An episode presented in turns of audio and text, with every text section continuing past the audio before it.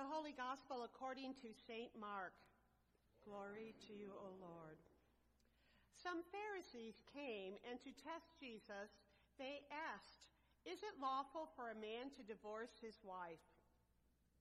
He answered them, what, is, what did Moses command you? And they said, Moses allowed a man to write a certificate of dismissal and to divorce her. But Jesus said to them, because of your hardness of heart, he wrote this commandment for you. But from the beginning of creation, God made them male and female. And for this reason, a man shall leave his father and mother and be joined to his wife, and the two shall become one flesh. So they are no longer two, but one flesh. Therefore, what God has joined together, let no one separate. Then in the house the disciples asked him again about this matter, and he said to them, Whoever divorces his wife and marries another commits adultery against her. And if she divorces her husband and marries another, she commits adultery. People were bringing little children to him in order that he might touch them, and the disciples spoke sternly to them. But when Jesus saw this, he was indignant and said to them, let the little children come to me. Do not stop them, for it is to such as these that the kingdom of God belongs. Truly I tell you, whoever does not receive the kingdom as, of God as a little child will never enter it. And he took them up in his arms and laid his hands on them and blessed them. The gospel of our Lord. You may be seated.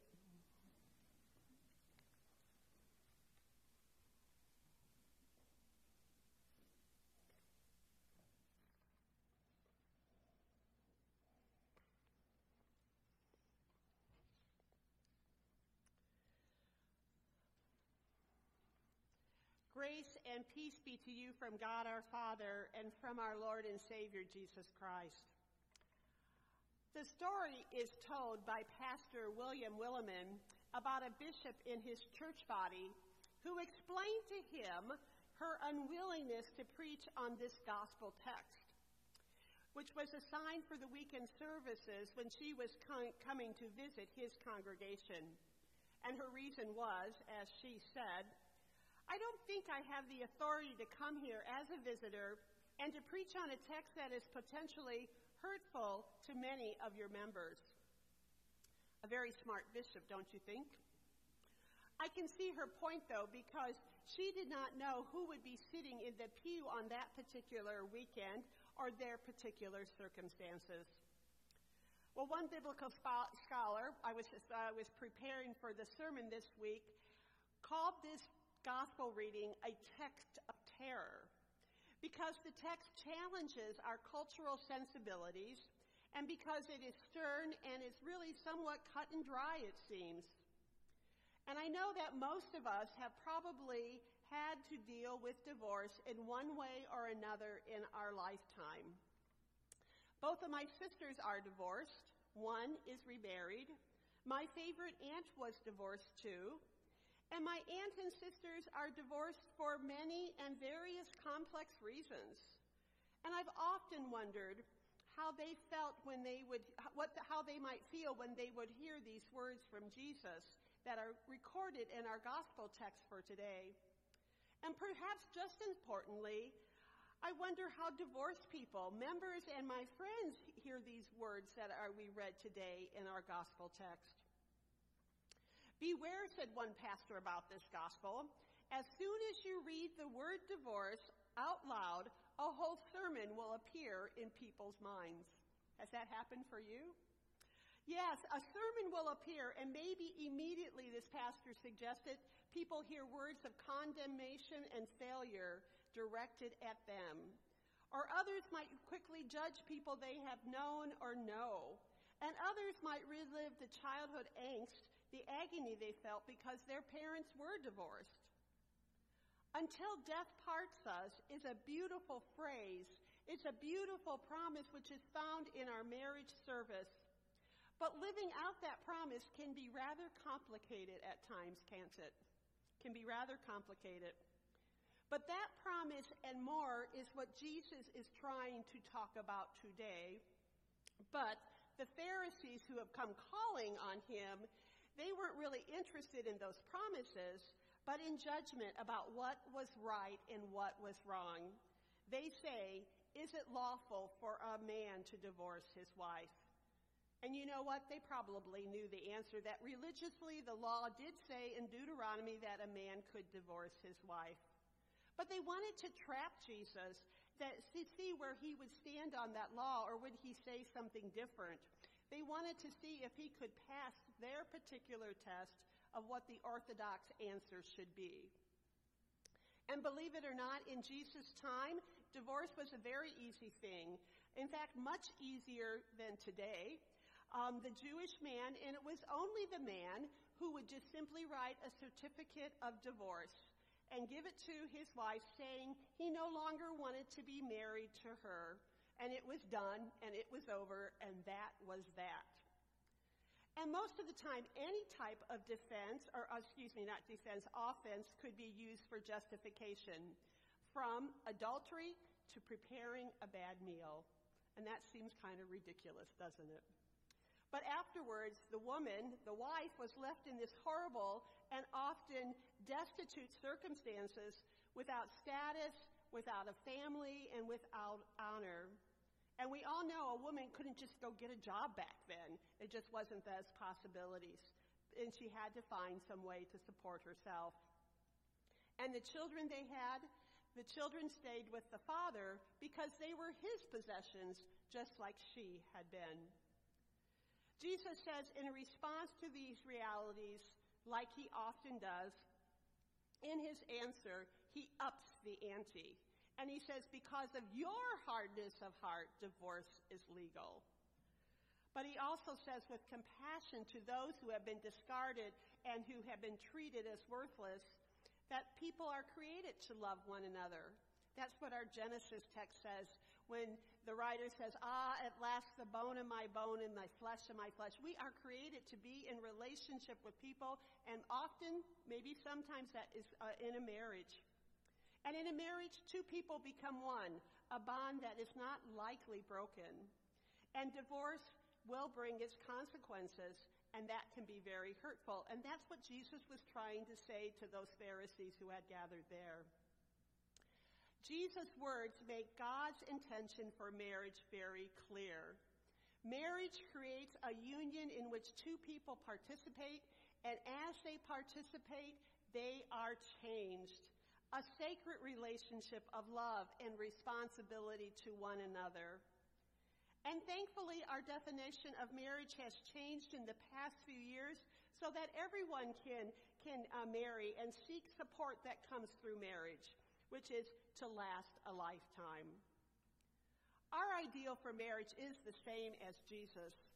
And I'm always acutely aware of this, this ideal, this God's intention for marriage when I preside at a wedding service.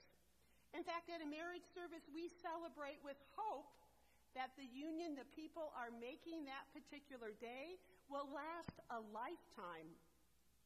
We pray that their union, their marriage, will be a blessing to them, and by being a blessing to them, they will bless others. And we often speak about, at those particular services, we speak about how God's unconditional love for us can fuel our love for one another as a couple.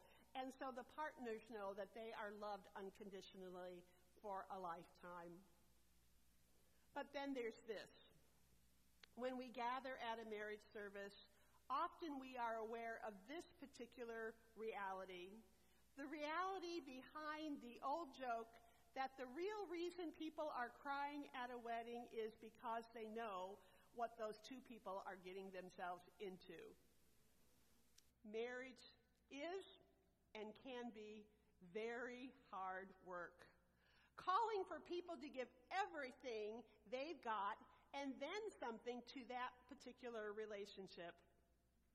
And when all goes well, we know that the marriage can be a real blessing. And as I look around this congregation, I know many of you have experienced marriage as a real blessing. But we also know, we also know that sometimes terrible things happen in marriages. And our marriage service even names that by saying that sometimes the gift of marriage can become a burden. It's just right there in the service, and I have to um, commend those people who wrote the service. They are identifying something that's very real. Marriage can be a burden because sometimes there are things like abuse, and no one should be expected to endure abuse. And sometimes this particular gospel reading has been used to tell a spouse that they have to stay in a marriage even if it's abusive. Whew, that's painful to think about. And sometimes there's infidelity, and sometimes there are addictions which tear the bond of marriage apart. It just tears it in two. Or sometimes it's even it's just a little more subtle than that. Sometimes um, there is this whole thing that people might just mistrust their partner. Maybe they lack the commitment to really be in that relationship. Or maybe there's simply this lack of maturity or something else that damages this, the marriage day after day until finally there's this canyon between the two people that can never be crossed. It's just too big. This can lead us to say this that sometimes divorce then ends up being the best option, or maybe you might say the only option. When I was in college, my college roommate Lori, her parents divorced her first year of college. And it was really, really quite a sad thing that she had to work through. They lived in Florida, she was in Texas. But she said they've been unhappy for years, and they've stayed in the marriage. At least she thought that was true for her brothers and her sake. But eventually, her parents recognized that nothing more uh, could be done. They had tried a lot of different things to stay married. And even though they recognized that there was no good time to have a divorce, but it seemed necessary to do in that particular moment because there was stress and tension and just unhappiness in the household. I remember Lori telling me after they were divorced that she was relieved that the divorce had finally taken place, even though her heart was broken that her home would no longer be the same. We know, like a rock dropped in a lake, ripples go out, right? And so with a divorce, when that happens, ripples go out too. Relationships are destroyed. Uh, family and friends are sometimes polarized, trying to say, oh, I'm here, I'm there. You know, who do they side with? Children suffer. And that's also the reality to what Jesus is pointing to here.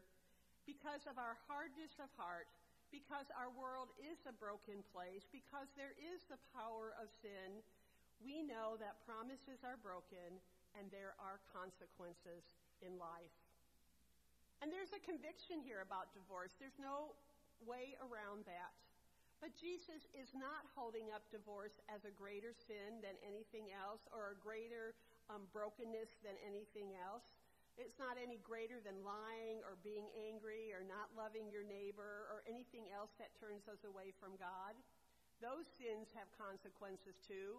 Those sins affect individuals and communities and families. And that's where the church sometimes, and that's where the people of faith sometimes have elevated this passage of Scripture way beyond its bounds and have used it as a club to smack people who are already wounded and suffering and are in pain because what is taking place in their lives. As a pastor, I've heard those stories. I've heard I've heard how people have been hurt by this particular text and how the church is use it, uses it. But with Jesus, there's always grace, right? There's always forgiveness, right? There's always unconditional love, right? And we have to hold on to that and remember that. And hopefully, as you listen to this text today, you didn't stop listening with those first words is it lawful for a man to divorce his wife? Hopefully, you continued to listen and you, and you uh, heard what happened in that second part of the text. People are bringing children to Jesus so he might bless them.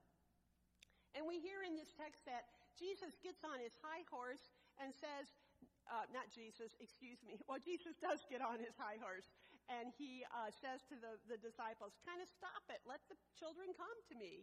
Let the children come to me. And the children are, we know, as Pastor Alex told us a couple weeks ago, children were seen as insignificant and not important in the biblical world. But yet Jesus says, let those children come to me because I care about them too. And so Jesus does invite the children to come, even when other people are pushing them away. And he does the unthinkable. He embraces them, he blesses them, he touches them. And he says that for those who want to be a part of God's kingdom, they must be like little children too. And what I think he's really suggesting is we come to Jesus, we come to God with nothing, and we just come with these open hearts that trust that love uh, for us. We don't come with scorecards that point out failures of other people. We don't come with self-righteous attitudes that say, we are perfect, we got it right. Nor do we have to just come always presenting our shame and guilt. We come with open hearts, trusting God's grace and love. And we are grateful for Jesus, our Savior, who invites us to love and to be, uh, to live and to be loved by God. We're grateful for that. We are grateful because Jesus embodies his love when he welcomes and forgives and heals the whole world and individuals. We are grateful that Jesus invites those little children who were seen as in, insignificant to be a part of his kingdom too. So today, no matter what circumstances of life we find ourselves in, whether we're married or not, whether we've succeeded in a marriage or failed, or somewhere in between that, maybe a little bit of each. In the embrace of Christ, we know this, that nothing, nothing can ever separate us from God's love. We know that we are welcomed in God's kingdom because Jesus welcomed those children who were marginalized. And I think in essence he was saying, I welcome those who have experienced divorce too. And that's an important message. So yes, there is room in God's house, room in God's house for all people, room in God's house for all people um, because he loves them and they are his children and will be his children forever. Amen.